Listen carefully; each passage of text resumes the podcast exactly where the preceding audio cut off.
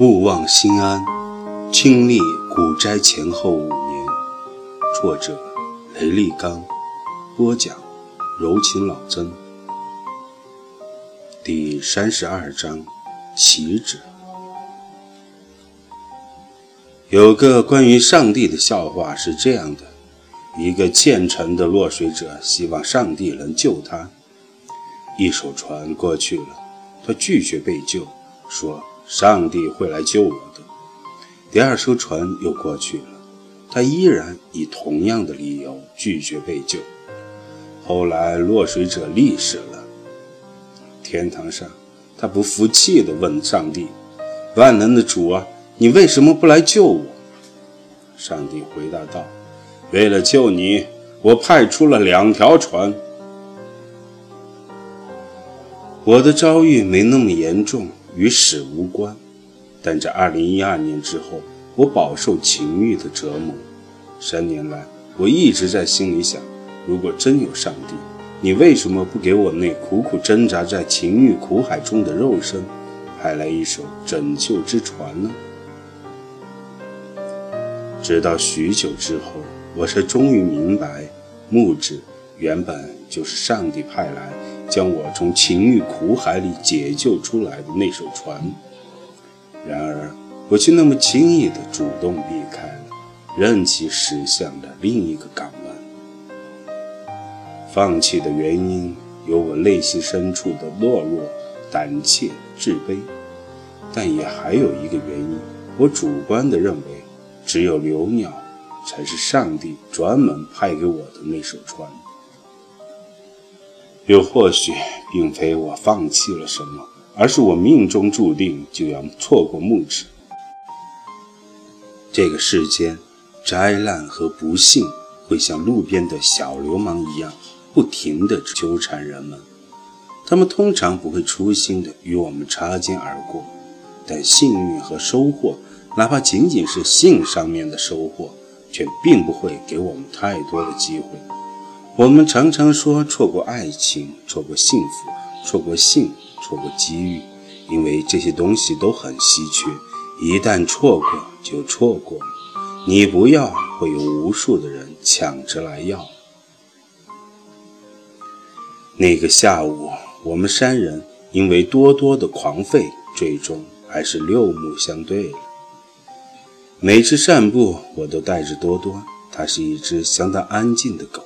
那只也是跟随着我上楼之后，由于对马哥和木纸的气味，他都非常的熟悉，因此他一直比我还要安静。然而，就在某个瞬间，当今夜的气味悄悄弥漫开始，可能是以前很少闻到这股味道，多多突然发狂地吠叫起来。于是我无法再伪装不存在。火仿佛被烈焰在刹那间就烤化了，我脸色仓皇，仿佛做贼的人是我，而他俩则有些笨手笨脚分开。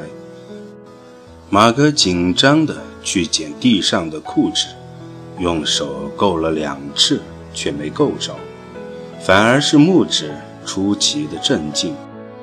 他将一件衬衫很平静地搭在身上，遮住了山点，然后淡淡的点燃了一支烟。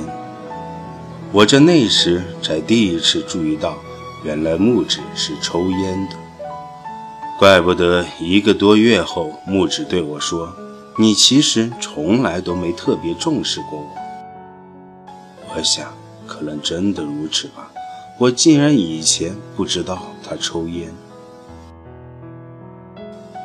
那件事情就这么突如其来的发生了，但结束的却出人意料的平静。当时我们三人都不知道该说什么，于是就都什么都没说。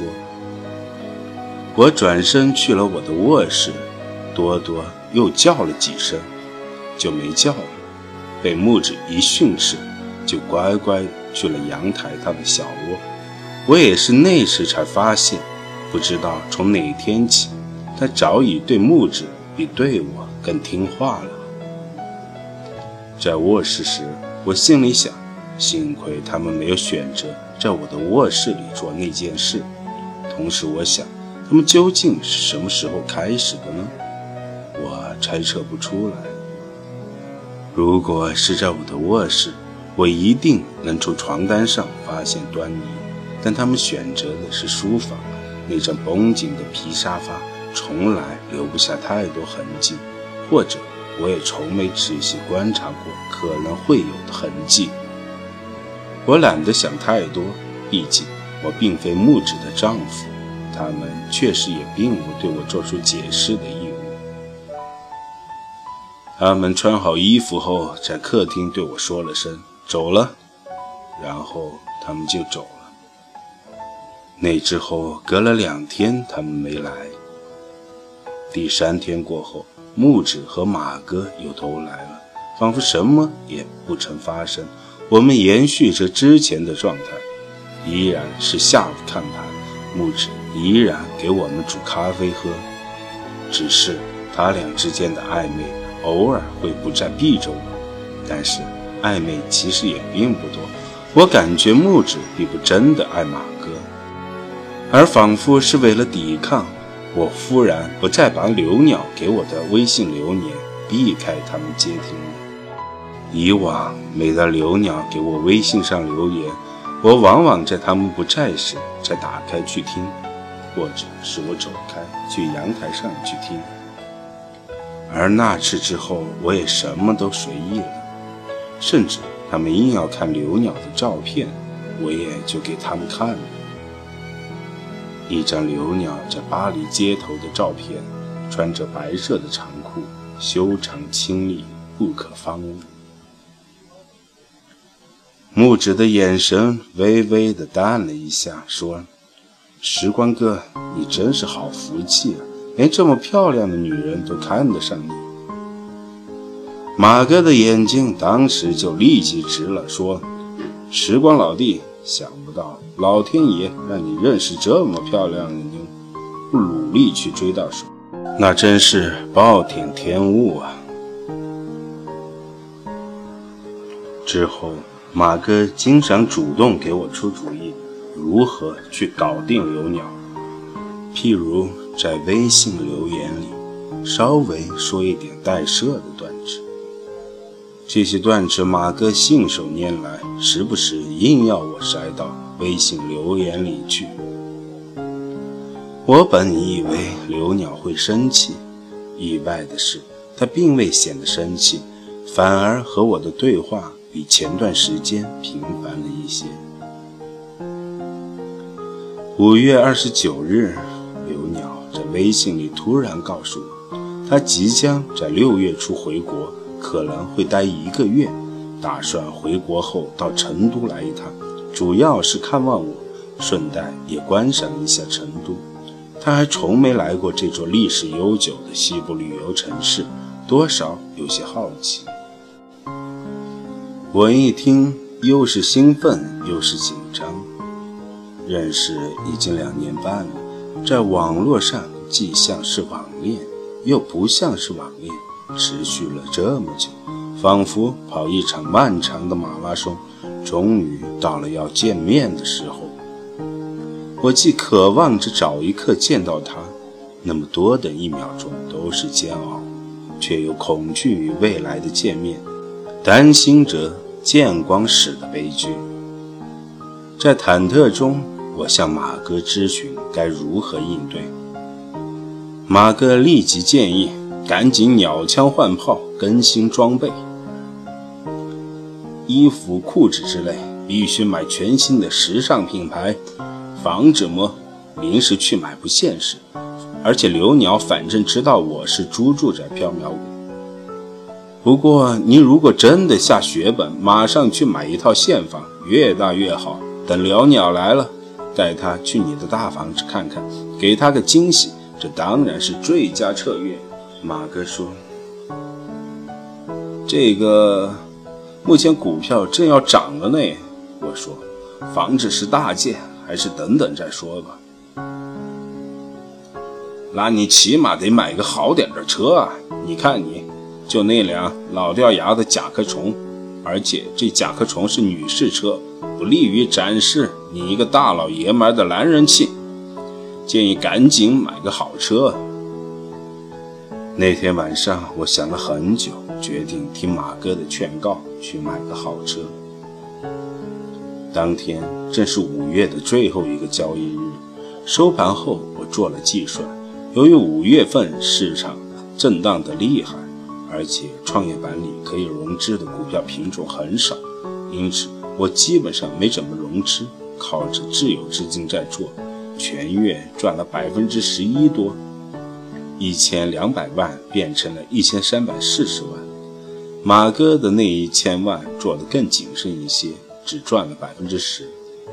由于我们说好等盈利超过百分之三十再分红，因此我还没能从他那里拿到利润提成。再说一千三百四十万也不算少，但我心里有个小算盘。等这个周末一过去，就要进入六月了，离七月份出中报只有一个多月了。而在 A 股市场，历来就有六月份就开始炒中报高送转潜力股的传统的，打算下周一开盘就全面布局那些小盘未送转过的高公积金股票。按照历史规律，六月初潜伏进去，到七月中旬。赚个百分之三十是概率很高的，因此在这个时节，我并不想把资金从股市里抽离出来。然而，毕竟刘鸟马上就要来了，我总不能开着小破车载着它去旅游吧？想来想去，我再次想起了成都的二手车市场。自从上次在那买了二手甲壳虫之后，使用情况良好。充分证明了二手车不仅经济实惠，而且并不容易出故障。因此，我决定买辆二手豪车。在网上查了一下，许多一百来万的车，使用五六年后都只要四十来万，正好是我目前资金的零头。我大致决定下周举四十万出来买车。股市里毕竟依然可以保存一千三百万。对于资金实力损失不大。之后就是周末，我专程去看车，在成都白家市场转了很久，看中了一辆2010年产的宝马 X6，卖家喊价42万，我还价39万，互相拉锯。两天后。卖家看我很坚决，就主动降低到四十万。我多方对比，决定买入。二零一五年六月一日星期一，我全面换入了创业板和中小板里那些有可能中报高送的股票，特意留出了四十万，于六月二日取出，去付了买车的钱。当天下午。我拥有了自己此生第一辆宝马，虽然是二手的，但毕竟是叉六，而且看起来非常新。办好手续，上好牌照之后，我开着叉六从白家二手车市场向华阳方向而去。路上经过一个别墅楼盘，若是以往，我是绝对不会想到去看任何别墅楼盘的，但那天。我却将车开到了售楼部门边，一看有人开着宝马 X6 过来，保安特别殷勤。我下车时，他主动帮我打开车门，甚至还伸出手来挡住我车门的上方，以防我的头碰到车门框，以这样一个夸张的方式表达对贵宾的尊重。领着我去了售楼部。他还特意小声叮嘱前台：“这位贵宾是开着宝马 X6 来的，想来这是他们的方式，以区分哪些是来看看玩的人，哪些是可能真要买的人吧。”随即就有热情的销售人员迎上来给我做讲解。我大致问了一下，由于这里也算远郊，均价只要一万二。相当漂亮的独栋别墅，三百平方米也只要三百六十万。看了看效果图，我忽然觉得真的有些心动了。以前总觉得别墅离我很遥远，但其实我目前是已经完全有实力买得起了。我心里忽然一动，想：如果真的把别墅买了，万一刘鸟真的和我好了，那么房子、车子、妻子，我就全齐了。一直以为自己是个特立独行的人，但在那一刻，我发现，其实我和这个世界绝大多数人一样，归根结底就是一个俗人。我内心深处，何曾不也有着俗世的种种盼望呢？那天，尽管我依然坚定地打算等赚更多之后，最好是牛市基本上快要结束时。才从股票账户里取钱出来买房，但是我破天荒第一次没有把售楼人员给我的名片扔掉，甚至在给他们留电话时留了自己的真实号码。我心里隐隐约约的想，万一刘鸟愿意嫁给我，那么我宁可少赚很多，也要早点买这别墅。就这样，我开着宝马叉六。带着对别墅的购买计划，怀着对留鸟的无限的憧憬，回到了缥缈谷。然而，我没想到，仅仅一天之后，刘鸟却改变了计划。他在微信里告诉我，因为法国那边突然出了一些事情，他这次回国能待的时间会非常短。六月三日，他回到上海。九号就要登上返回法国的班机，因此没时间来成都了。那一刻，我心头一紧，胸口一闷，百味杂陈。为了留鸟来成都，我这个历来刻薄对待自己的铁公鸡，也拔出了毛出来买车，期待了这么多天，准备的这么周全，然而他说不来就不来了。我和刘鸟之间，为何永远是我如此被动，如同一颗棋子，进退全由他来掌控呢？